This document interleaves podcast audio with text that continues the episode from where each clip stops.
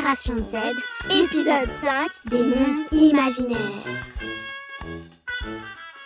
Plongé pour un temps dans un monde sans culture, réfugié devant mon petit écran, je me rends compte que Soleil vert de Richard Fleischer, qui date de 1973, se déroule en 2022 alors que le réchauffement climatique est à son comble et que toutes les ressources naturelles sont épuisées. 2021 est déjà terminé. Il est temps de retrouver mes petits philosophes. J'aimerais parler dans cet épisode de la science-fiction et du monde imaginaire. Je me demandais si toi tu connaissais des œuvres, que ce soit cinématographiques ou littéraires, qui parlent de science-fiction ou d'un autre monde. Harry Potter, Star Wars, Gabriel, les animaux fantastiques. Star Wars, Camille, c'est pas réel et après ça se passe sur d'autres planètes. Et ils ont des armes qui n'existent pas, des créatures très étranges. Sarah, J'adore les gens qui ont de l'imagination et ça fait des nouvelles créatures, c'est drôle parfois. Et en plus, il y a souvent de, de l'action, du combat et ça, c'est c'est vraiment bien. Retour vers le futur. Angèle, Il y a des gadgets qui sont fantastiques. Par exemple, une trottinette qui touche pas le sol. On peut se dire que ça pourrait être bien. Matrix, c'est un monde dystopique. Tim, On nous fait croire qu'on est dans, une, dans un monde utopique, en fait, alors que pas du tout. Dans la Matrix, Scarlett, il cache le monde réel où, où c'est cool, euh, tout est normal, notre monde à nous. Mais dans le vrai monde, genre euh, le ciel, il y a plus de soleil, trop de pollution, bagarre contre les robots, euh, peut-être que nous on est dans la Matrix. Peut-être on sait pas qu'on a un monde réel. La série Black Mirror, ça je pense que c'est une des dystopies les plus réussies. Lucas, Ça nous projette dans un monde où on sera, je pense, sans doute. On te met des notes sur comment tu es.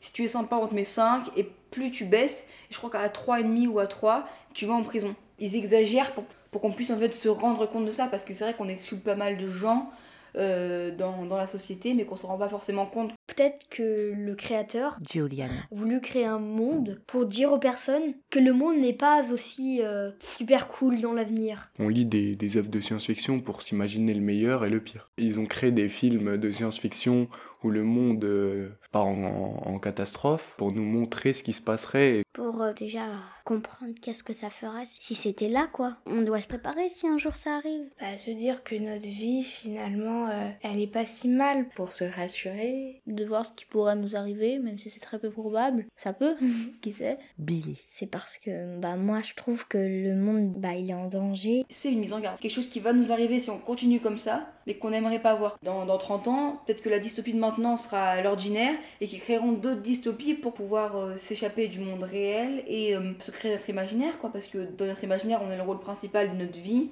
Alors que euh, dans, dans une vie normale, on dépend de plein de personnes. Pourquoi tu penses qu'on a besoin de s'imaginer des choses comme ça fantastiques? Ça permet de créer euh, des choses qui peuvent se distinguer des autres, de s'échapper. euh, c'est pratique dans la vie de tous les jours quand t'as envie de penser à autre chose. Pour jouer quoi, c'est c'est mon monde à moi. Là il y a Éclair, ma souris, mais vous la voyez pas. Des fois quand je m'ennuie et des fois quand je suis triste, je me dis bon bah pour plus être triste, je vais imaginer comme ça bah, ça passera. Donc c'est comme un réconfort.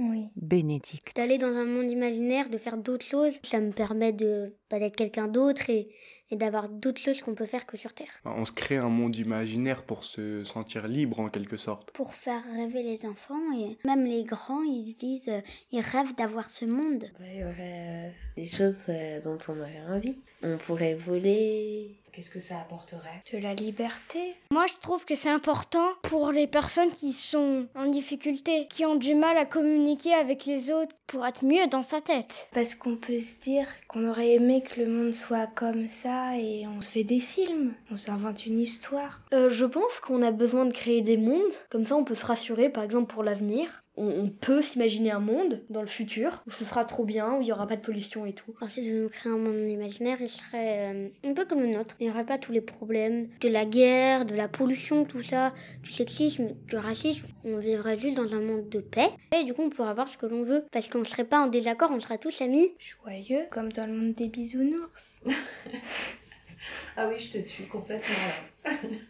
C'est-à-dire beaucoup d'amour en fait et Oui. de gentillesse. Moi, euh, les gens ne seront pas addicts aux écrans, tout le monde serait heureux, pas trop non plus parce que maman c'est chiant. Et euh, après, euh, il y aurait pas de problème d'écologie et euh, on n'aurait pas à se battre autant pour euh, avoir un avenir. Est-ce que c'est des mondes où on peut s'imaginer trouver des solutions? Surtout trouver des solutions à des problèmes planétaires. Où genre il y aurait des bâtiments euh, avec des terrasses plein de verdure et tout. Et il y aurait de la nature un peu de Dans mon monde, euh, tout est évolué, mais, euh, mais le ciel n'est pas noir.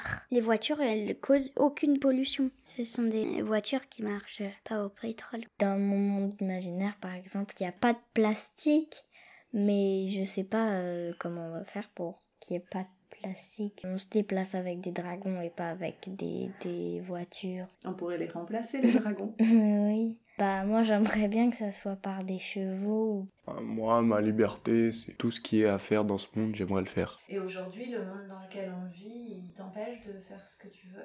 Il y a des contraintes, quoi. Avec le Covid, je pense, euh, c'est tous dit qu'on était dans un monde dystopique. À cause du Covid, on nous a obligés à être enfermés chez nous, à porter le masque, à mettre du gel à chaque entrée de classe et à être coupés des autres, comme par exemple dans des mondes imaginaires ou dans de la science-fiction. Il y a 5 ans, on se dit qu'il y aurait une pandémie mondiale, qu'il allait avoir des confinements, qu'on allait porter un masque, ça aurait été impossible. Et pareil, il y a 100 ans, on nous aurait dit que euh, il y aurait autant de pollution, que le monde irait mal, qu'il y avait des tortues de mer qui mangeraient des sacs plastiques. Bon bah ils le croiraient pas. Et parfois je me dis mais pourquoi on a ce monde-là? Pareil pour le racisme. Et non, le monde imaginaire il n'y a pas ça. Tout le monde vit en paix ensemble. On est tous frères ou sœurs. Et qu'est-ce qui va pas dans notre monde réel? Alors? Beaucoup de choses. Il va de plus en plus mal. Et bah, le virus, les histoires euh, de politique, des, euh, des gens euh, qui sont euh, dans les camps, surtout l'écologie aussi, ça va super mal de ce côté-là et euh, c'est la décadence en ce moment. Il y a des moments quand je vois la violence, je suis un peu surpris quand je me lève. Je suis comme ça. Bah, les salaires, tout ce qui est égalité homme-femme, euh, tout ce qui est euh, exclusion sociale des, des démunis, qu'il y en a qui gagnent 50 millions d'euros par jour, qu'il y en a qui gagnent, euh, qui gagnent rien. Dans les banlieues, par exemple, l'école, le niveau d'école n'est pas très bon. Il y a plein de choses maintenant qui relèvent de science-fiction. Je pense qu'il y a ses qualités ses défauts. quoi. C'est vrai que là, on s'isole beaucoup plus qu'avant. Parce qu'avant, c'est vrai qu'il n'y avait pas de téléphone, il n'y avait pas d'écran, donc on, on se retrouvait dans la rue. Mais d'un côté, ça nous permet aussi de, de se confier à nos parents, comme tu disais. Il y a, il y a des progrès, je trouve, comme il y a des inconvénients. Il faudrait équilibrer les choses. Bah c'est difficile de pas le voir en bien, vu qu'on imagine que les pays vont commencer à, à devenir plus respectueux de l'environnement et tout, et à réduire le pétrole. Et du coup, je me dis qu'on pourrait s'avancer vers un truc qui est mieux, avec euh, moins de pollution et moins de réchauffement climatique. La pollution, faut plutôt la... un petit peu l'arrêter. Faudrait du coup qu'on qu'on n'évolue pas trop, quoi. Moi, je suis bien là comme ça. hein. Faut croire en nous. Faut dire ouais, on va pas y arriver. Non, on va pas y arriver. Faut dire non, on lâche pas, on va y arriver.